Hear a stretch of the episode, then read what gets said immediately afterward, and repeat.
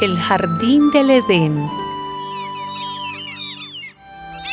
Después Dios el Señor plantó un jardín en la región de Edén, en el oriente, y puso allí al hombre que había formado.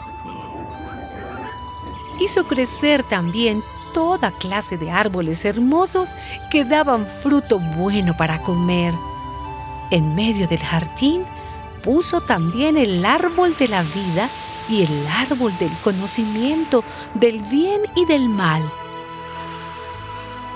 Cuando Dios el Señor puso al hombre en el jardín de Edén para que lo cultivara y lo cuidara, le dio esta orden.